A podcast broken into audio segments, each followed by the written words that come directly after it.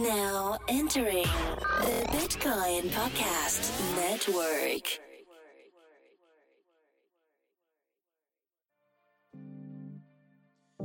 Yeah. Welcome to the Bitcoin Podcast. We in outshine. Bitcoins, we got 'em. Acquire, never sell. But catch us rolling deep like Adele. Bitcoin, blockchains, cryptocurrencies. Three guys faded talking Bitcoin, no fee. That's the free Bitcoin podcast, insane. And adoption is still the only thing, thing, thing that matters, man. Hey, everybody. Welcome to the Bitcoin Podcast, flagship show of the Bitcoin Podcast Network. Home of such shows is On Ramping with D, Block Channel with Stephen Mackey, Ether Review with Arthur Falls, a whole bunch of other shows. But you're now tuned into the main, latest, and greatest show, episode number 144. I'm your first host, Marcello. And I'm host number two, D. Host number three, Corey. Today we are having significant audio problems. Well, I am. First, I couldn't record. Well, I, I didn't record properly, so I was only recording my voice and not theirs. Then I had some weird features set on my recording software that made everybody sound like garbage. So we missed that recording opportunity. And this time I hope we get it right. So, what's up, guys? All right. Let's, Let's, give yeah, a I'm- G team conversation then. Yeah. I'm just gonna start like recording for redundancy, so we don't have this. This is the first time it's ever happened. Though. Yeah, I've, I've been recording So- flawlessly for what, two and some Two and a change years.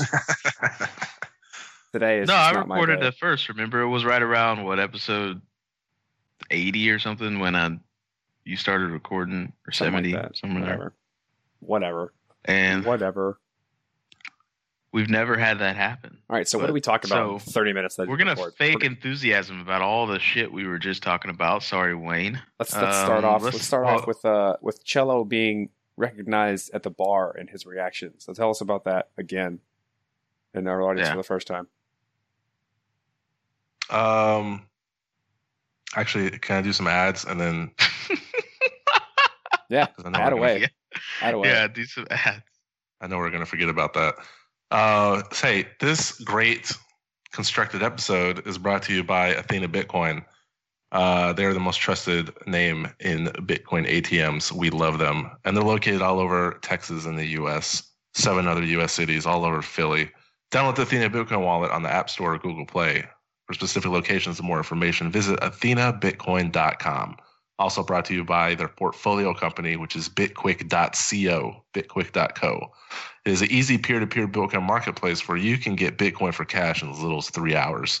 They've been serving Bitcoiners since 2013. So where there's a bank, there's Bitquick. And last but not least, we're brought to you by the great folks at BetKing, the most trusted dice site with the highest betting limits. They just had an ICO that raised 1.2 million dollars. And this is actually one of those ICOs where the funds are actually going to be used to make you have a better overall experience. So marketing, promos, SEO design. They're going to add a bunch of games like blackjack and roulette, sports betting, pokers, tournaments. You can use your Ethereum. You can use your Litecoin, and you literally don't need to go anywhere else. So to learn more about BetKing, head on over to betking.io. Subscribe to their newsletter and get the latest news and updates delivered directly to your inbox. And all funds will be held in cold storage, so you have nothing to worry about. All right, now back to my cool story. Uh, so I was at the bar in Austin wearing our swag, and uh, I was approached by a couple college guys. One guy said he, he did a couple semesters at Harvard, and uh, they just kind of just popped up behind me and said, First of all, man, you're a genius. That's the first thing they said to me. And I was like, Whoa, hey. And they go, Your your podcast is an idea that we've had for months.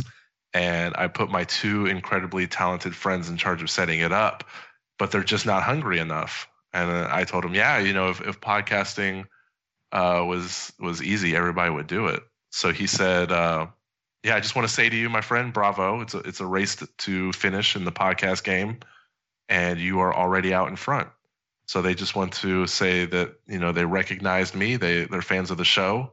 they wanted to create something similar, but then they realized how much hard work it was, so they quit. And uh, that was just about it. Pretty cool experience. Man, we should like reach out to them, find a way. Like if you guys are listening, you should reach out to us and we can help you start a podcast. Like we have that skill set now. We can help you start one up. It'll just be under our network. Yeah. I think you'd like that though. Because we have a sexy robot that talks at the front of all of our stuff. Yup. Uh, has anybody named her yet? I did. Guinevere. That's some like fantasy type name. Yeah, man. Guinevere is our sexy robot that says, seems- "Welcome seems- to the Bitcoin podcast." I don't think Guinevere is good because that's like Knights of the Round Table. That's not futuristic and sexy like like she is. So that's not gonna work. I don't know. I I just I think about I think about like she's wearing like some peasant clothes or like some some like corsets with boobies boobies pushing out. Like that's not that's What- not futuristic. What about what about Ayana? that could work. Boom, got it. Our sexy robot's name is Ayana. I never Cool. met anyone named Ayana, but if I did. I think I would up. be attracted to her. Uh, yeah, you know, black people, we make up names on the fly, bro. Just need a bunch of nouns. Wait, is that Diana with some squigglies over the vowels? No, it's Ayana with a A, a Y, a A, two But N's, and why another A. why would you put a Y in there? Just be like Because he's you gotta black. ask yourself, Corey, why why not put a Y in there? And you're just lucky I didn't put a fucking apostrophe in there. So Let's name her Kadeja. Kadeja? I believe we knew someone named Kadeja, Shahala Yeah, didn't we? I think Shahala Ranza. Ranza. That's a good name. Shahala Ranza de Um, la Quinidi. I'm unique. Kanethia was a special name that came across my roster when I was a teacher, Yeah, but so I shouldn't give let's let's go back into names. this. Corey, this, didn't, uh, didn't you have an article you wanted to talk about? That's what I'm trying to do here. Trying to get into that. Fake uh, enthusiasm, like you hadn't talked about it already. Oh, I'm still I'm still peeved about it, so I don't have to fake anything. Uh, so f- I read an article on Medium. Um, to give credit where credit is due. It is called "The Analysis Filecoin Doesn't Want You to Read." It's by the um, Stefano Bernardi. Uh, I guess he's writing for the Token Economy blog on Medium, and it basically comes out and discusses some of the news about the Filecoin ICO, which is, I believe, if I'm not mistaken, the, the, the native asset for using our incentivizing people to use IPS IPFS to store people's files and pay for storage on this interplanetary file system that is, in my opinion, the IPFS is a fantastic, one of the greater projects in the entire space. But they, they're they're so ridiculously greedy. Like they want to try and make an absurd amount of money. Like I think what I highlighted, I highlighted his his, his final conclusion statement. Um, because I think it's important. Let me just read it out loud. I think this could be one that will be remembered and written in history, history books about how insane this all was and how a major innovation, like the cryptographic token, was taken advantage of by people wanting to raise stupid sums of money before it was really used to its best of its potential. That that rings This true is- to me. This is this is what I what where I like am okay with things. One, I was raised in a capitalist system, and capitalism, hyper capitalism, like if things are as capitalist as they could possibly be, greed is the best thing ever. Greed fuels it. It's like I want to be way more valuable than my neighbor. Point blank. Period. Like that's greed fuels some really great things though like the U.S. highway system, which is probably one of the best highway systems that exists on the planet, wasn't built because somebody wasn't greedy. It was like some greedy ass dudes that could build the roads were negotiating to be the to be the one dude or group of dudes and ladies, dudes and ladies that get to build that highway system. Okay, Like- I'll say this. Uh, there is an aspect of what you're saying that's, that's true that I've even said before. Like, I don't really care how, how rich someone gets for making something if what they make really changes the world. Like, if if it has true utility that can make pe- pe- people's lives better, then they should be rich. That's that's true, but I feel like they're not going to be incentivized to really work on the system if they get all of the money up front. And some of it is just unnecessary greed. Like, you don't need that much money. What can you do with that much money as a, as a system? Maybe I'm just bad at figuring out what a company can do or scale to when they have a ridiculous sum of money up front with the plan to do something. Now, I will say also that they've taken a lot of care in making sure they do this in a legal way. Like the the Ether review, I think it was the second or third legal version of uh, Arthur Falls legal review. talks about uh, it interviews Juan Benet, the I think he's the CEO of IPFS, and this legal structure they've created called the SAFT, which stands for um, the something of uh, something agreement for a future token. I don't know. But it's basically a, a, a, legal entity, a regulation entity that allows people to invest into a token, invest into the promise of a token.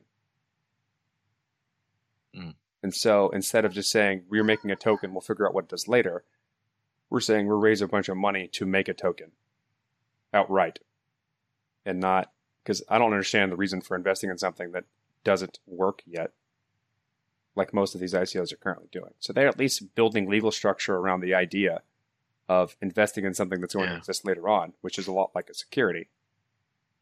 Not only does the token not work yet, or their project not out yet, but Ethereum doesn't even work yet. Like it works. It, don't get me wrong, but it like scale. it it doesn't scale at oh, all. Just and wait. When this happens, when this goes down, and they've released the floodgates for the ICO to happen, the way that they've structured how this ICO works incentivizes people to be, as this article puts, early clickers. You're better off getting in as early as possible with all of your money. That's the best method for getting into this as an investor. That's how you can potentially get the most out of your investment is to get in as early as possible. You know what it's going to do to the Ethereum network? It's going to yeah. slow it to yeah. It's going to be slow to the snail space. It's going to destroy it for a good portion What's of time. Swarm and Whisper. I'm glossing Swarm, over this article. I've never heard of that. Swarm and Whisper. Swarm is basically the Ethereum Foundation's version of IPFS. It is a decentralized file storage system that's a part of that will be part and parcel of Ethereum, the Ethereum system. Whisper is a protocol for um, peer-to-peer encrypted message systems. Conversation, chatting. Yeah. It's so that's their that's their conversation system. That's also part and parcel of the Ethereum system. So the whole of Ethereum, which no one really talks about, is the EVM, which is the smart contract platform, which Ether is a part of. Swarm and then Swarm and Whisper, which is which is file storage, decentralized file storage, and decentralized peer-to-peer encrypted messaging systems. And all of this is put together so you can build applications using these various things to build whatever you want. Now that's the whole idea of Ethereum, which is which is fantastic. Just no one ever talks about it.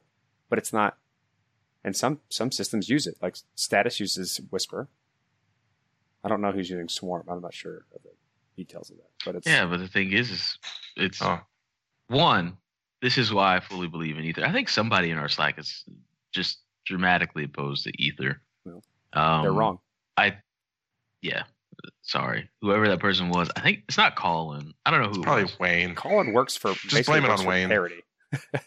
yeah, I don't think it's Wayne. Wayne, we're gonna. Wayne, you're awesome, but maybe it was Shooter McGavin, that... our our first Slack troll that got booted off. Shooter McGoo That guy was, guy was a piece. But, I think you have a screaming um, machine going off in the background, Cello. Oh, let me, yeah. Let me Ophelia's going to town back there. Um, you know, one, if they can pull off proof of stake, I think it's going to be a, it's going to turn the corner on crypto faster than we could possibly imagine if they could pull it off. Um, I know what you guys are instantly thinking, audience, like, oh, if they pull off proof of stake, then Bitcoin is going to die. And I tell you, you're wrong there too.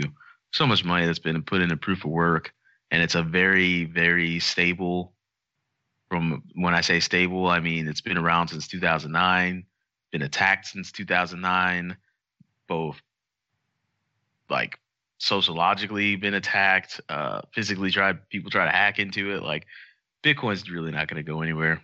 I don't see it going anywhere at all. A long time ago, So- Andreas Antonopoulos um, made the analogy that Bitcoin is like the, the disease-infested rat that keeps living. Like this, like you, you you can't hurt it because it's lived through everything so far. It's been relentlessly attacked since its Mhm. inception, and as its price has risen, it's it's it's become a larger and larger honeypot for more and more people to spend more and more resources trying to attack it, and it's been resilient throughout.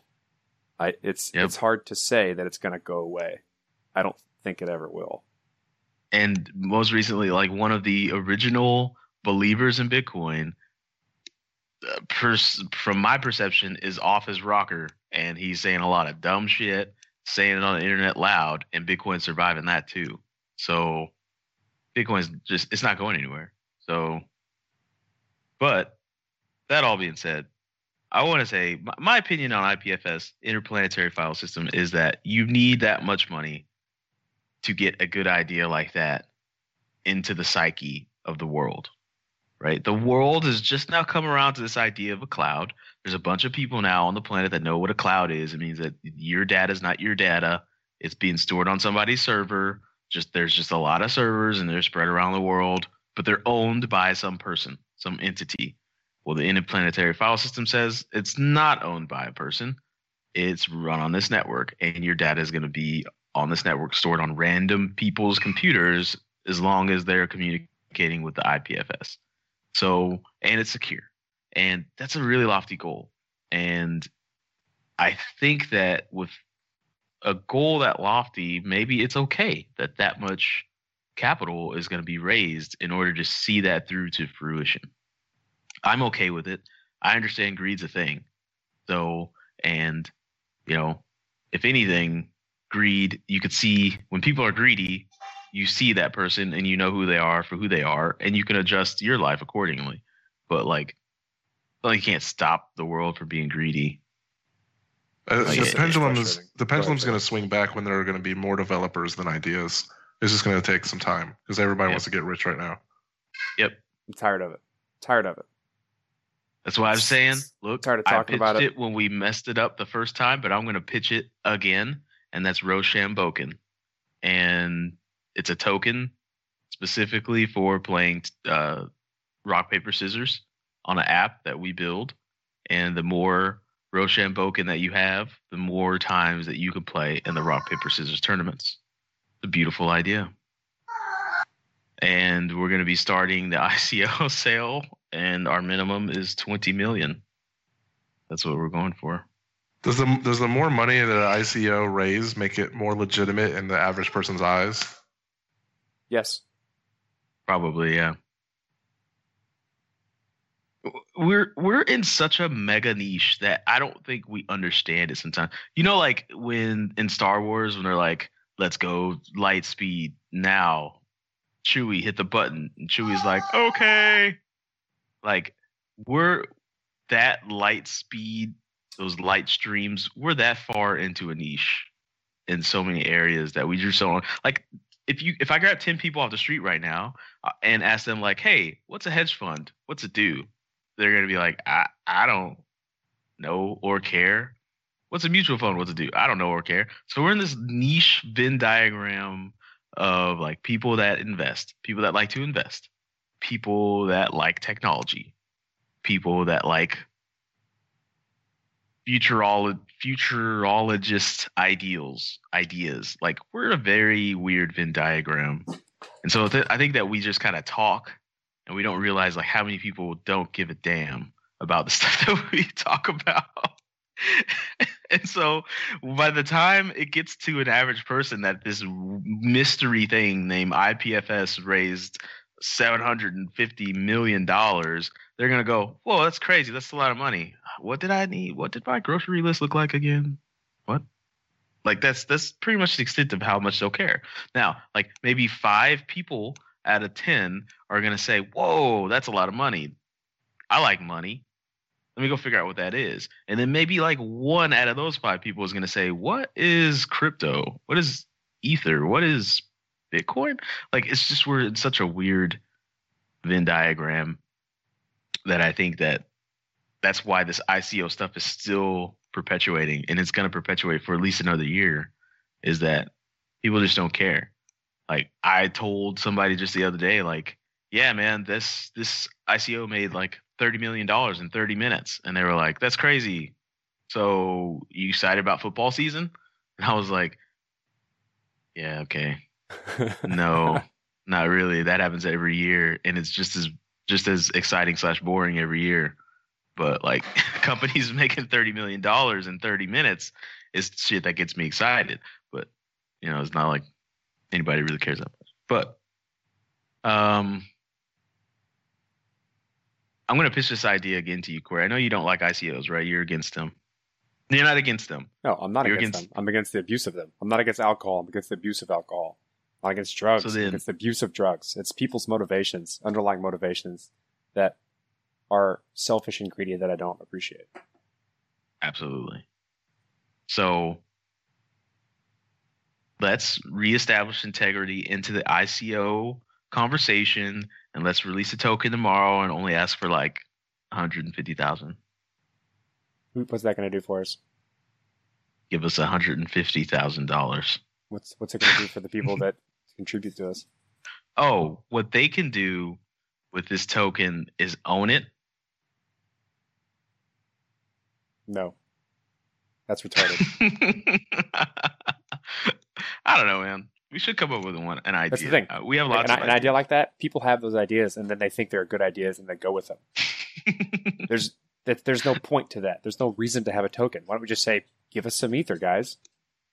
yeah, guys, we need mean, that's Some kind of money. So, so what the Ethereum Foundation does right now is if you send ether to, I think their donation address, uh, they'll they'll give you back a token. It's called Unicorn Token. It has zero value. There's infinite of them. It's kind of like a like, hey, guess what I did? I have proof that I you know gave money to the Ethereum Foundation that gave me back this kind of this fun token, right?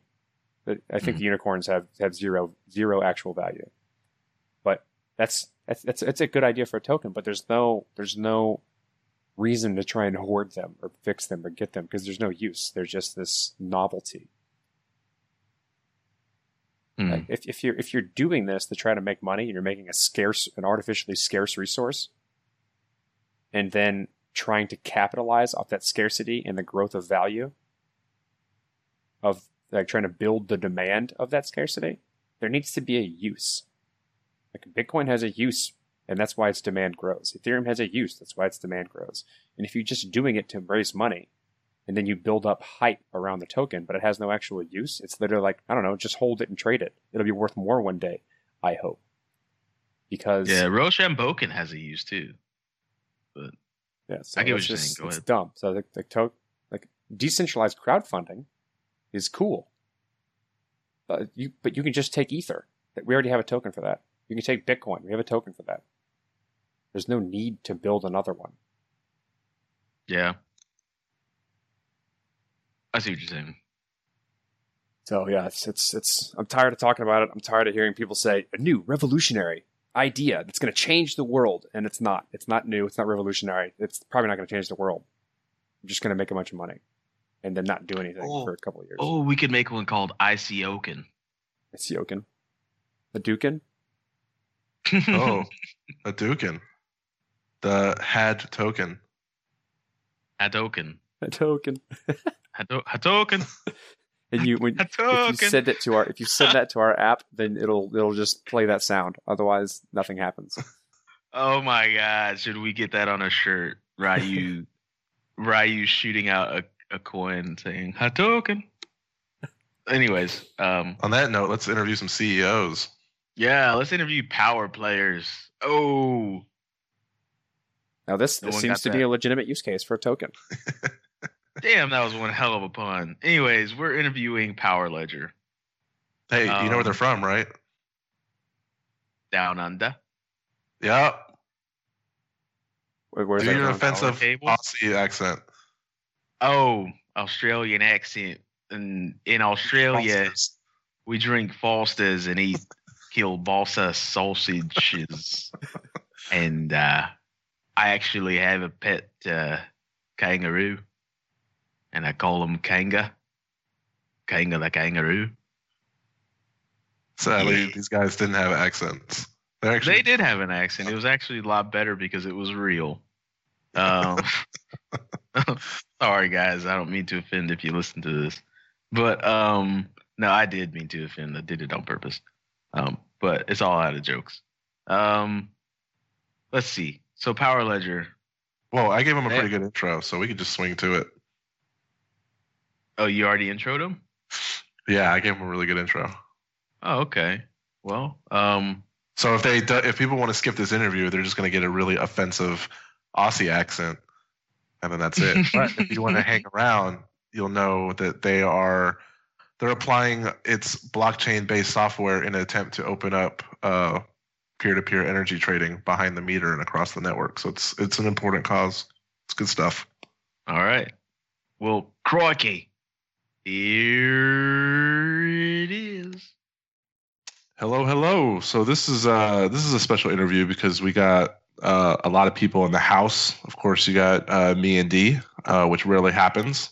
But in- in addition to that, we have some representatives of PowerLedger.io, which is it's a huge deal because not only are they hand chosen to be at the uh, at, at right now at the Richard Branson's uh, Necker Island right now discussing the future of the world, but they represent the leading peer-to-peer marketplace for renewable energy. So joining us from Australia, we have David Martin, who is managing director, and uh, Mr. Mark Griffins, who's the uh, Ethereum engineer. So this means that we have both an energy expert and a blockchain expert in this discussion, so we can kind of ask questions on on both sides of the fence. So, fellas, if you guys want to dive deeper into your backgrounds, tell us a little bit about yourselves and how you came to pivot to uh, Power Ledger for our audience. Yeah, sure. Uh, Maybe I should clear one thing up first. Rather than Mark Griffiths, we actually have Nuno Martins, who is our, uh, our Chief Technology Officer. Um, Mark's, uh, Mark's at a, a meeting and unavailable at the moment. and Nuno is, um, is, is filling that breach more than capably. Oh, right on. So um, Power Ledger uh, was formed formally in May last year, though as a uh, as a concept had been circulating around with a group of us for probably three to four months before that. Um, the group of five founders, um, a mix of, of energy people and, and blockchain developers. And uh, it really came about through um, a conversation around the, the evolution of the energy market.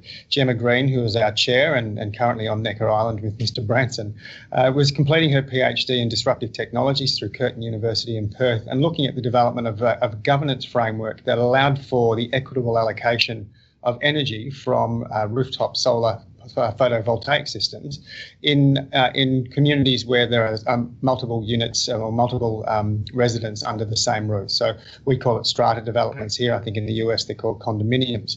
But in that kind of environment, it's uh, it's uh, very rare that um, the condominium owner or the representatives of the owners of the condominium install PV panels because there's no way of allocating um, the value of the energy to the consumers that live under the roof.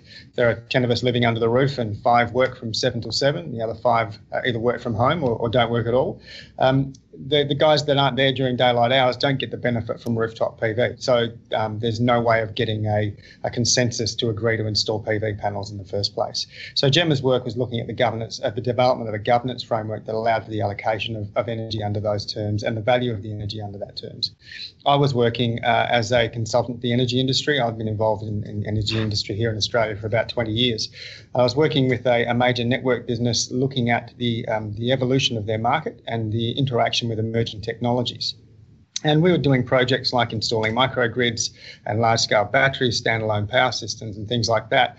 But uh, the whole time, um, concerned that as, as energy storage fell in price, there was a greater and greater incentive for energy customers to defect from the network. So um, they can install their own PV, and as uh, as guys like Tesla and others are, are, are, bringing down the price of energy storage, there was a greater and greater incentive to go it alone. When that happens on a power network, uh, the, the, cost of the, managing the network is still there. It just falls to a fewer number of people. So it drives up the cost of, of network um, access and provides uh, an in- incentive for more consumers to get off. So, if you take that to its illogical conclusion, um, networks face a future where they are uh, increasingly underutilized and, um, and increasingly expensive as customers find alternative paths to get their energy supply. So, Jemma and I had been working together on a project. We realized we were probably looking at two sides of the same problem, and we looked for a solution that allowed us to be able to identify the provenance of energy uh, who owned that energy, where it was consumed, um, at what time. And we realized that the blockchain provided a really secure and immutable record of that, um, that physical transaction and could be used to support a financial transaction on the back of that. Uh, so we, uh, we looked around and found uh, the best blockchain developers um, in Perth, a company called Ledger Assets. We talked to them about the development of a platform and we agreed to form a partnership, which eventually became Power Ledger back in May 2016. So we've a, built a, peer-to-peer trading platform that uh, uses the blockchain, the distributed ledger, um, to support or um, the uh, the immutable record of, of, of a, the physical elements of a transaction, whilst allowing us then to tie the physical, the financial components together and provide a a very fast, very secure, and very low-cost financial settlement mechanism for peer-to-peer traded energy. Nice. Well, that was a lot. That was a mouthful. That's this there's a lot going on there. I got some. I got some questions off the bat. Like, what blockchain platform did you use, or you just created this from scratch? This is this is a this isn't Bitcoin. This isn't Ethereum. This isn't any of the current blockchains that exist. This is a very new ledger. Um, yeah, so initially we created our own uh, blockchain based on an existing blockchain to well to allow us uh, to host the platform uh, on that blockchain. So we have several requirements. One of them is uh, it has to be proof of stake. So it goes with our sustainable um, ideology. Um, and later, uh, as you can see from our white, white, paper, we are migrating to, to Ethereum because it allows us uh, to have smart contracts, so allows us to do a lot more, to have a more scalable uh, approach on this whole system. And um, yeah, that's basically where are we going. Yes. Ah, okay. So you, you're migrating to Ethereum. It's proof of stake right now, and I guess you're you're planning to to migrate to Ethereum because Ethereum is going to move to proof of stake. Exactly. Yeah. So uh, when Ethereum moves to proof of stake, we, we we will just wait for Ethereum to become stable, see if the proof of stake is working properly and and as it should, and uh, and yeah, we, we will migrate with, with Ethereum as well um, from proof of work to proof of stake. Ooh, are you worried? Because proof of stake is kind of unproven at the moment. It's uh, it hasn't been released in the wild. Yeah, we are we are aware of that. Uh, that's why we are allowing one or two months before uh, we actually migrate to the new protocol. Uh, so at the moment we are keeping the proof of work, but uh, our goal is migrate proof of stake one way or, or the other, and we we we recognize that Ethereum will work properly uh, in proof of stake in the long run. So yeah. Nice. Shall you? I wanted to, yeah, I want. Yeah, I wanted to know if you guys could provide some clarity on the subject involving the microgrid projects. I, I don't know if it's different here in the states than than it works there, but uh, if my research is correct, it work. You know, like you said, it allows you to create a grid where people can support each other's energy demands. But uh, over here, there's laws in place where people can't sell their electricity to other people directly because it does not pay to maintain their infrastructure. So, in your words, how do we make this an evolution and not an extinction event? Yeah, absolutely. So our focus has always been on the disruption of the industry without the destruction of value. So our proposition is uh, is is a pretty simple one: that if the incumbent players in the industry do nothing, then consumers will continue what consumers are doing and they will get off the network. So what we're not talking about here is is um, preserving the, the status quo because the status quo is changing. Consumers are investing in distributed energy resources, and, and network businesses and incumbent retailers need to um, need to reposition their, their service offering uh, to support that. So our our proposition is to um, have a, a, phased evolution or a managed evolution in that process, and recognise that um, power networks are no longer monopolies. They might be the only poles and wires in the street, but they're not monopoly businesses, and that consumers can actually buy their energy from other sources. So pricing a network as though it were a, um, a, a physical monopoly doesn't make sense. So what we can do with peer-to-peer trading is to um, segment the network down to switchable sections or, or, or, or communities uh, and providing um, consumers with the ability to trade energy amongst themselves over small sections of the network rather than relying now on a power station that might be four or 500 kilometres away means we're using a smaller component of the network. Uh, we've got more generation out where the consumers are, so we're building a more resilient network. And if you're incentivizing the consumers to install the generation, then you've got a lower cost investment scenario as well. So we don't have big players investing hundreds of millions of dollars in, in generation capacity. You've got thousands of mums and dads consumers spending a couple of thousand dollars and investing in that technology. And so the peer-to-peer trading platform then provides a way of bringing that uh, that all together and providing that financial incentive. What we need to do then is say that if, if we're not using the entire um, transmission and distribution network to send energy from my house to your house across the street. We need to find a better way of charging for that access. So our view is we're not saying that there is there is um, a need to replicate or duplicate the network, or that the network shouldn't be paid for. It absolutely should be. But consumers now have an alternative, and network businesses need to price their um, their service offering in response to that competition. So finding a way of, of providing uh, consumers access to what is essentially a trading platform will be the future of network businesses. Very cool. Because yeah, like, like you said, you're not just preserving the status quo. I, I feel like you're really solving the global energy. Uh, you know, I know it's a strong word, but poverty problem. So um, you know that's really great to hear. And then on the flip side, uh, I know that Bill Tai has uh, recently joined as an ambassador uh, what does this mean for you guys as you near the final stages of commercial deployment?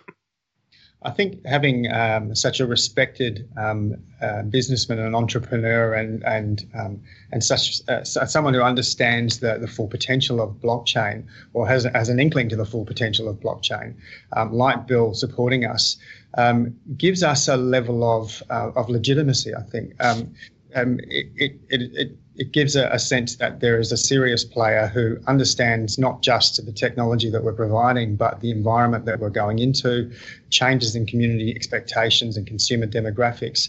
He understands all of those things and he's prepared to put his name to our platform and to our product. So that means an enormous amount for us.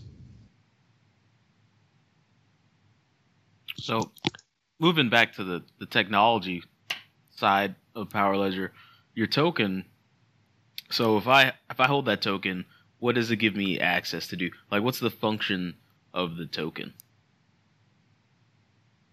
Um, the token has several several functions. The the most important one is that uh, allows you to exchange that for the secondary token or Sparkz, which allows you to uh, trade energy in a peer-to-peer manner. Uh, it also allows you to be entitled to have um, um, entitles you to to have we have priority in, in asset ownerships. Uh, so, for example, you, you have priority in renting uh, a solar panel, a battery, any type of asset. Um, that, that's pretty much it. But uh, yeah, the most important one is that allows you to exchange that to Sparkz, uh, which is the secondary token, and the Sparkz, on the other hand, allows you to trade peer-to-peer energy. Mm. So if it's proof of stake, doesn't proof of stake kind of imply that the larger number of tokens you have, the more stake you have in validating transactions on the network?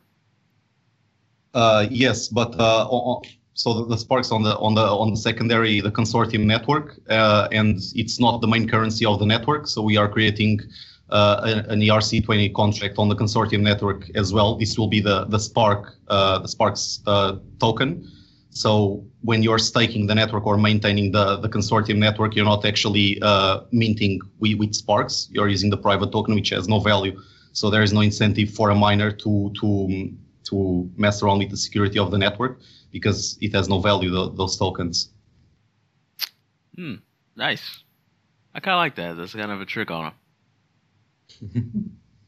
That's a, yeah, there, there was a similar D, I don't know if you know this, but there was like there was a similar uh, uh, kind of company in in Brooklyn called the Brooklyn Microgrid that ran on Ethereum blockchain, but I don't know. I guess it was too many roadblocks, and whatever these guys are doing, they're doing it a lot better than them because I guess they got suffocated by the high price. Oh, Cello handing out pats on the back now. I like it. I like it. Well, they're not on our show. Must be doing Our- better. So, platform at the moment, yeah. We, Go we ahead. have a, a certain level of regulatory flexibility to offer uh, the, the platform and the product in uh, in places like microgrids uh, or, um, or um, condominiums, group housing developments, commercial strata properties behind a master meter, and we're, we're providing that in a commercial framework, commercial um, commercial offering at the moment. We're also still working uh, really hard on on demonstration trials across a regulate a regulated network. So like our trial in, in Auckland in New Zealand is using the broader regulated network in, in Auckland with a company there called Vector, where we're allowing consumers uh, across that um, public network to trade energy amongst themselves with a, an autonomous financial transaction uh, supporting that trade. Uh, and there are some hurdles, some um, some regulatory hurdles, but um, I think from an energy perspective, um, the, the, the hurdles that are in place were unintentional. So no one in the energy industry that I've spoken to, at least, says that peer-to-peer trading is a bad thing. It's just when those regulations were formatted um, 15, 20, 25 years ago, there was there was no prospect of peer-to-peer trading. So the rules were set up to govern how uh, consumers interacted with retailers and retailers interacted with wholesale markets and, and generators interacted with wholesale markets. There was no concept of a peer-to-peer trader. And now, as the industry, industry energy industry is tra- changing, more distributed resources are impacting the way energy flows. It doesn't just flow in one direction now, it flows in multiple directions between multiple parties. Um, regulators are looking at what the new business model of the future looks like. And regulators don't create business models, they regulate them. So they're looking to companies like ours and uh, innovative um, networks and innovative retailers who are proposing alternative models for energy transactions, like a peer to peer transaction, uh, and looking at how we, uh, consumer um, protections might be provided through a regulatory framework. So, so how do you go about blending this new technology and still keeping uh, the well-developed know-how, and then making sure that this is the best strategy for building the future of the energy system? So, from an energy perspective, um, I think the, the first thing we have to do is acknowledge that uh, energy businesses are no longer in charge of the energy system. Consumers are, are rapidly taking control of how the system is planned, how it's deployed, how it's managed. So, uh, the old scale model where a, a utility company would sit in the middle of a web and try to understand where demand was going and what consumers wanted, and then make all of the investments and adjustments required to support that community's um, power demands, well, that's changed. Communities are addressing these needs themselves. So the development of a framework that um, not based on command and control is based on um, incentives and and uh, incentives for certain behaviours that facilitate control of the system uh, is going to be the future of the network. And so we've already seen over the last 10 years the rise of smart networks and smart grids, um, smart, um, uh, smart assets and autonomous assets in networks to provide security around fault management and power quality management. And that's that's great when all those assets are owned by a central utility. But when all the, the control assets, the generation assets, the batteries, the inverters are owned by individuals, you need to have a financial transactive platform to be able to incentivize them to behave in certain ways that preserve the, the power quality that's there. So uh, we think that the, the transactive platform um, needs to be the central component of the energy future. It's the only way that um, a, a disparate number of participants, an increasing number of participants, can be incentivized in a way that acts in the uh, best interests of the system and, and the best interests of everybody consuming electricity in a particular area. Hmm. So I'm a lot ignorant to power grids and energy. Like I just don't know much about it. So I'm trying to wrap my head around. What about okay? So say I have a bunch of. I want to be that guy in my neighborhood, and I spend thousands of dollars. I have a bunch of solar panels set up in my backyard, uh, rock garden, like high fences. You're not getting in, and I got some batteries, and I want to sell this energy to my neighbor.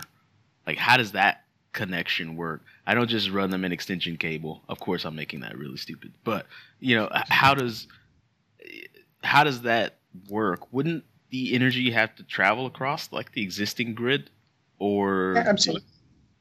So, so what we're not we're not suggesting we change the laws of physics. If you're generating electricity on your roof and you're not consuming all of that energy, it's spilling into the grid, and it's being consumed at the at the closest point of demand. So, if you have solar panels and you're spilling energy, and your neighbour doesn't have solar panels but is consuming energy, he's consuming the energy that you've generated. It's it's coming from that closest source. So, the Power Ledger platform doesn't try and change the way the electricity flows it, it changes the way the value of that energy flows. And it makes sure that rather than you having to sell electricity to a retailer through a feed in tariff, and then for that retailer to sell it on at greater cost to your next door neighbour, it allows you to do that transaction completely or, uh, or, or, discreetly. So that rather than paying a whole range of market, uh, retail, network costs, margins, uh, as part of that energy um, bill component, you can strip those out and share the benefit between yourself and your retailer. So in Australia at the moment, feed-in tariffs where we are is about about seven cents. So if you're if you're spilling electricity into the network, you sell it to your retailer for seven cents but then your neighbor buys it back for 27 cents. So it makes sense to be able to develop a platform that says to your neighbor, well, I've got spare electricity. I can sell it to the guy, you know, the big company up the road for seven cents. But how about I sell it to you for, I don't know, 15. I get twice as much than I, as I would get if I sold it to my retailer. And your neighbour says, well, okay, if I was buying it from my retailer, I'd pay 27. So I'm quite happy to pay something around 20. And the five cents in the middle we can use to support the access to their network. So by stripping out those costs associated with um, uh, traditional grid supply and allowing consumers to trade across the back fence peer to peer using the existing network, we can make the flow of electricity much cheaper. And by making it much cheaper, we can incentivize more people to put um, renewable sources on their roof and we can decarbonize the industry while we're at it. And because we're not relying on a, a power station that's four or 500 kilometres away to provide our power, we can get a much more resilient power station, a power system as well, because we're, we're not um, we're not exposed to the risks of, of severe weather um, impacting on a, on transmission line somewhere hundreds of kilometres away and cutting my power because I'm getting it from the guy next door. So that's the, the fundamental principle. I can sell electricity uh, off my roof for, for a greater price than I could sell it, um, giving it to my retailer, and you as my neighbour can buy it at a much cheaper price than you could buy it for them buying it from your retailer. Okay, that helps me understand the process a lot more. And now it makes me feel really confident about being that guy that just has a bunch of solar, like a solar farm in his backyard, and he's selling energy to his neighbors. I want to be that guy. So, I don't know about you, Cello, but. Oh yeah, yeah. I, w- I want to see this succeed because I, I always support renewable energy for the good of the environment, and it, it's cool to have solar panels on your roof. That's just a bonus. And I think cool. the flip side of that is that um, if we all want to be that guy, but some of us can't be that guy. Some of us, our houses are pointing in the wrong direction. Uh, well, we don't we don't own the roof, or you know, some of us are financially marginalised and can't afford to put PV panels on the roof. And and those people, if they if we don't have a way of sharing cheap renewable energy um, from the guys that can create it, um, they get left behind. They get exposed to the increasing power prices that we will see as more and more consumers like that guy defect from the network. So providing a platform for consumers to share their energy in this way doesn't just improve the outcomes for the planet, doesn't just decarbonise the energy industry. It actually improves outcomes for the, probably the most vulnerable members of the community. So, yeah, this is this seems like this has been an idea that's that's really large. And you know, I look, I read through the white paper. I saw like you, you have a lot of partners. There's a lot of people involved in what you're doing right now. Why did you guys last year ultimately feel the need? Like, okay, we're definitely going to need a blockchain because the way we were designing this before wasn't going to happen. So, what need did blockchain fulfill to have you guys finally pull the trigger and say, okay, we need a blockchain? So in the energy industry now, um, or, or, traditionally, what would happen is, is large generators produce electricity at the at the request of a system operator, and the system operator is looking at consumer demand. It says, okay, frequency is falling. I need to produce more generation, and they dispatch more generators. And then uh, over time, they read the meter of all the consumers, and they say, okay, retailer, all of your consumers consume this much energy, therefore you owe the generators this much money. And that process can take between 60 and 80 days. And that's just too long. It's too expensive because of that lag and that exposure that um, large players have to to the market in that space, there's a, a lot of cost that goes into the, the power supply. So we needed a process that allowed us to do much, much faster transactions and to do it in a way that didn't need an independent uh, umpire, a market operator, sitting in the middle doing the reconciliation between literally um, thousands, perhaps millions of consumers who are trans- transacting energy amongst themselves. And the only way we could um, we could avoid all of those costs and all of that requirement for some sort of centralized authority um, managing and reconciling those transactions is to use the blockchain. Okay. Good deal. Were you going to So, is there anything? Is there anything that we haven't asked you that you would like to inform our audience, or uh, anything that's important? No, I think you covered most of those things. Um, is there anything missing? No, I think we're good. I, I did have Do one want- more question. So, Sure. Are you you so ICOs are getting a lot of attention, you know, for obvious reasons. If someone can raise twenty five million dollars in ten minutes, it's gonna raise anyone's attention. Um, it Yeah. raises mine every day. I'm like, I just want to make an ICO. I'll call it Candy Candy Coin. It doesn't matter. But what I'm worried are you guys worried about some of the recent regulations coming out of the US about ICOs having to be securities or because of the way that was framed, you pretty much don't have a word because it sounds like your token has a function and it's not just like a glorified security like the DAO was. Yeah, absolutely that. Uh, we've we've invested a lot of time and effort in understanding the, the regulatory framework, and we know that we're, we're, we're dealing with a commodity that's um, is bought and sold by mums and dads all over the world.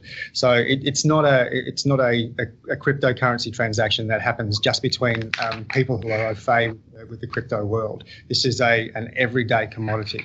So we knew that if we were going to be successful and we were going to be able to offer a, an application or a platform that allowed peer-to-peer trading to spread quickly globally, we needed to do something in a regulated market um, in the full view of existing regulators and to with all the disclosures that are required to give a level of, of comfort uh, and transparency to what we were doing. So we've chosen to host our ICO in Australia. Uh, we're, we're producing a, a level of disclosure around what we're doing that I think exceeds um, certainly exceeds any ICO documentation that I've seen.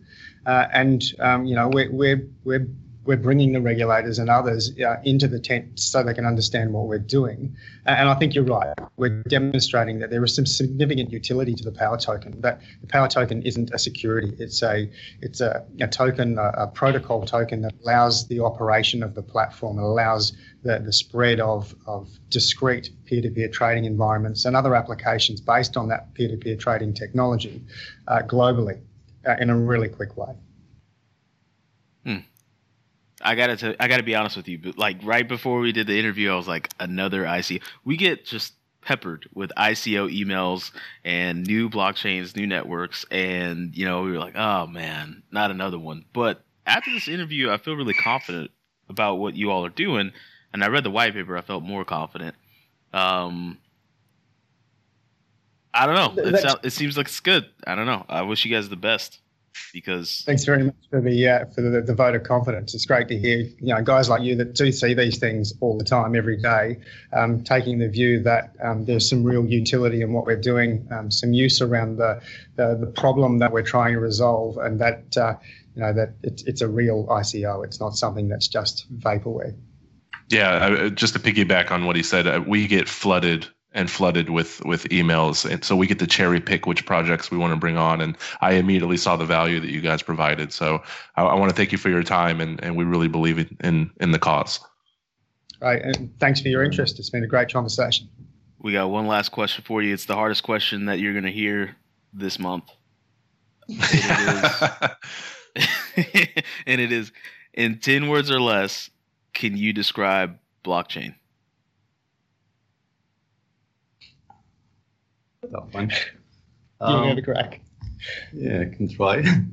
um, in my view, the blockchain it's basically a database. So of course it operates differently, but essentially it's it's a database.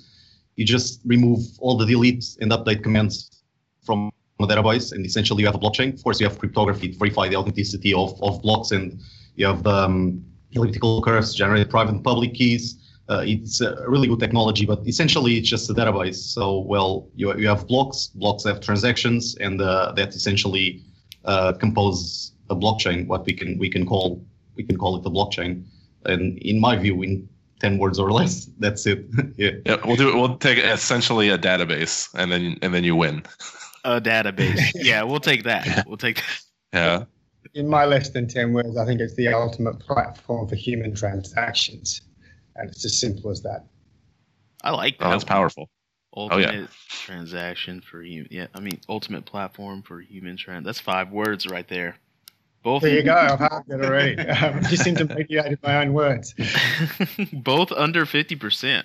Sometimes when we get when we ask that question, it's like we're still waiting 5 minutes later because they went way over 10 words.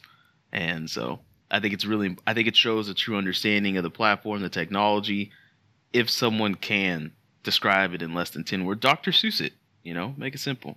So, yeah.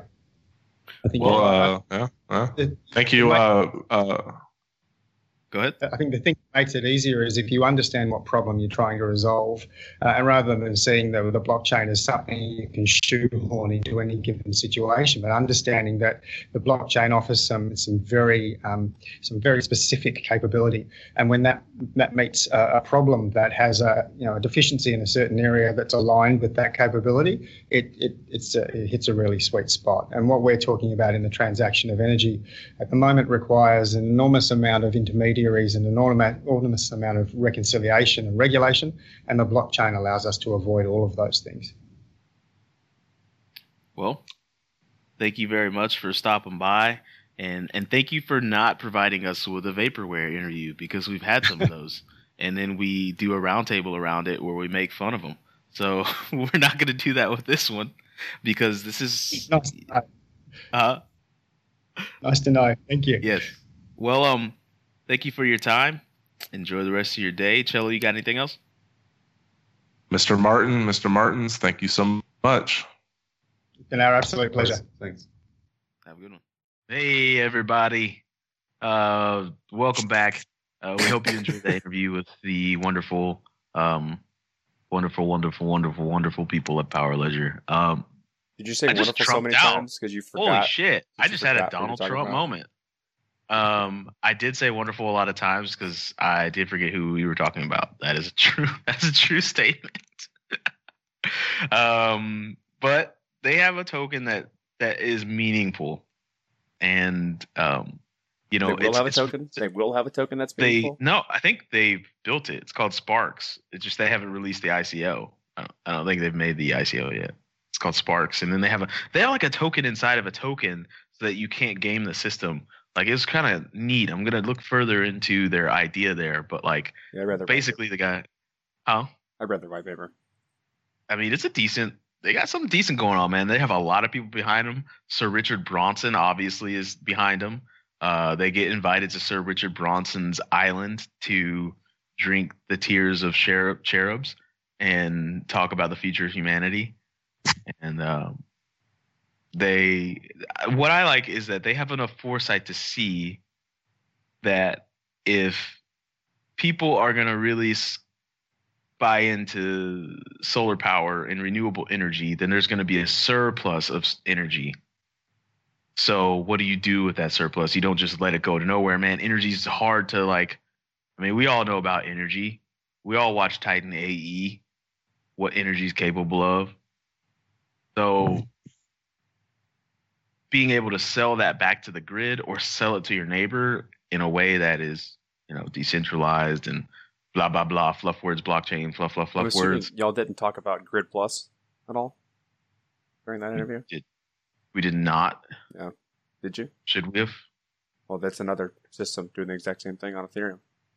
Uh, Which we didn't talk about. We interviewed on Block Channel, which is like it's a, that's another play, but their their play for doing that was to basically use this kind of hardware device to become a house's portal to Oh, cryptocurrencies. yeah, so it remember them. bootstraps nodes, Ethereum nodes, basically, because they use it to do this decentralized crowd sharing of energy resources. in their local communities, but it ends up being it has it has an it is a node to the Ethereum system. So why not use it for all the, all other things Ethereum? So it becomes basically your your agent for all things blockchain that also makes its own money, so on and so forth. Later on down the So it's a better Bitcoin computer. I don't know. Depends on if they do it, whether they can do it. The Bitcoin computer is being. I think Balaji has so much respect that the Bitcoin computer is being swept under the rug as not that great of an idea. Like everyone's just like, yeah, Balaji's like a genius, but yeah, I don't know. Feels like Super Mario Brothers 2. No one just no one talks about it. Um. Right. Well, dude, you guys, no one talks about Super Mario Brothers 2. It was terrible. It was a terrible game. Um, Cello, I know you had something you wanted to say, right? No, I'm good for this week. Didn't you? Weren't you? Didn't you have like a date night? Oh yeah, the movie Philadelphia. Don't. That's not a good date night movie. Kind of like Killing Them Softly. Yeah, it's a terrible date night movie. There's, Don't don't watch Philadelphia as a date night movie. what makes a good date night movie? An action movie or a romance, right? Uh, no, no one dying from AIDS and no one getting shot in the face with a shotgun. Yep. Go watch. Aaron pointed out some ridiculous, terrible, scary movie on Netflix that has to do with beavers. Oh, zombie uh, beavers. Zombie Zombievers. beavers. Or You said go watch Zombievers. that. Zombievers. Zombievers. Zombievers. I'm looking at it. That's a good date night. Terrible movies are great date night movies because you laugh so hard, you laugh together, Yeah. and then you end up Except Sharknado. Sharknado No, needs to no. go away. Sharknado was great. Shark Sharknado You know, is like probably one of the best 13 films ever made. There are five, but There that was five. that was a lot of numbers. I think it's like eight now. no, there's five, man. I just I know this because my mom's an actual fan. So like pretty she sure gets there's- really amped up about Sharknado, and she has not figured out that we don't because it's a terrible movie. I think there's She's 30 like- of them. I think there's 30 of them. There's, there's 30 Sharknadoes now. there's Unless- gonna. I mean, if you think about it, it's a scary idea. A giant tornado that throws shark from the sea onto your head, fighting you. Is it like Fast and the Furious though, where it has like nothing to do with tornadoes and sharks? And now it's just, it's just its own entity. I don't know, but I've never seen one, so Fast and Furious Hold 8 is the greatest movie of all time. um, it's not. But masterpiece. I It's did. a masterpiece no, of cinematography. really- it's a fantastic film. It is just one. Vin Diesel is one of the greatest humans that's ever walked this planet. I think. no, seriously, uh, Fast Five is a legitimately good action film. Fast Five is le- is is as legitimately good as Fast Eight. You guys really like Fast Eight? That movie No, was not good. no, it's This thing is so ridiculous. We're just It's making up names so for it now. It's You guys so like bad. Fast Eight, Fast Seven? Fate. I, I refuse to say Fate of the Eight or Fate Furious. I'm, I don't even know what it is. I'm not saying it. This is gonna be. Oh, their slogan for the next one's gonna be like, "This is gonna be a fine movie," because nine and F. Well, someone said that Fast Ten is going to be fasten your seatbelt because it's Fast Ten. Fasten. Oh Fasten. my god! If that if they do that, I will see that Please movie. I will pay money. Patent it. Patent it right now. Fasten your seatbelt. It's gonna be a crazy ride. I think that's Oh. implied. I like this. This is on the top of r slash Bitcoin because this conversation is boring me. I talked with my psychiatrist about my Bitcoin obsession, and then he bought Bitcoin. We're Nice. taking over. We're taking over, man. But he's need okay. Let's let's talk about this for a moment. We got a little bit of time because we always have time. Uh, Mhm. We may have talked about this earlier, but are people who are jumping into Bitcoin solely to make money and have no idea what it's about? Are they good for 90. the system? Are they good for Bitcoin? Well, that's a Like, good point because the cryptocurrency- psychiatrist makes money. Did he get in there just for the money? I would say that maybe some psychiatrists do, but I would say yes, it's always good to have human energy going towards something, especially if that's something has the possibility of being a great something. Right? What's the downside? Of what? pe- ignorant people jumping into the space, throwing dumb money at it. Honestly, I don't see a downside to it. There's going to be a lot of there's going to be a lot of sad faces and butthurt people when they lose their money or they don't properly take care of their private keys and lose it because because they don't realize that it works fundamentally different than other mon- monies. The probability of you losing all your money and being butthurt is so low that you've got to be you're you you did something really really wrong. Like you sent your shit to the wrong address. Well, in Bitcoin, you can't do that. Yeah, with Bitcoin you can't do that. The other ones you, with You Eth- do that in with Ethereum, Ethereum. There's no checksums in Ethereum. Well, there kind of are, but They're- they're, no one uses them. they're just they could add that. They really need to because people are gonna lose some money. But There's there's proposals for it already in the works. So, so I think it's a good look. Even that always happens, man. When anyone see an opportunity, they go and they take it. Like money is a very, very high incentive to do stuff. This damn country is built on it. Like, yeah, a few people came over here because it was like, oh, cool, I can just go to the colonies and live. But they gave them huge subsidies to do it. They gave them huge opportunity. Like, hey, Great Britain person, there's this new land that we discovered. We're going to give you chunks of gold and land from over there if you go over there and you live over there. Hell yeah, money. I like that. Like, or break it down when this country was a country in the, the gold rush. We're going to give you land and we're going to give you the opportunity to go out west and mine some gold. Go for it. Okay, I'm doing it. Greedy ass people. I mean, Speaking of, well, did you see the post couple couple topics down? The guy who took out an equity loan to buy 191 Bitcoin. I did not see that. Wonder how he's gonna end up. Two months do ago, a guy a guy took out a 325,000 equity loan on his house. That amount is now worth 623,000. Paid off his house. paid off his house and he doubled his money. It's greed, though. That's greed. You can't stop greed from happening. Like, but I do think that the balance of people in the system that stick around for the community, that stick around and contribute, that see the possibility of what it could be, and they and are doing that is balancing the system. Hey, we should we should create a movie called Apollo Greed, and it's a boxer who just fights for money. You like it? Don't don't all boxers do that? No, they've No, there's I some dumb know. people in there that just like like fighting. yeah. Oh yeah, that's right. Like Mike Tyson. He's probably one Yeah. of those. Uh, speaking of which, Cello, who do you have your money on so I know who to bet for? There's no way Mayweather's gonna win, but I don't want to. I don't like betting on super fights because it's pure spectacle and it's not sport. You say there's no Say way there's no way Mayweather is going to win. Mayweather will Uh, win. sorry, there's no way McGregor's gonna win. Sorry, All right, I will be But- putting but- my money on McGregor. I don't think I don't think it's a good idea to bet on super fights. I'm going to put a thousand on McGregor. If McGregor wins, like I have no words for it. It's just Yeah, it's- I said that same thing the night before Donald Trump was my president. So it's 2017 and anything can happen.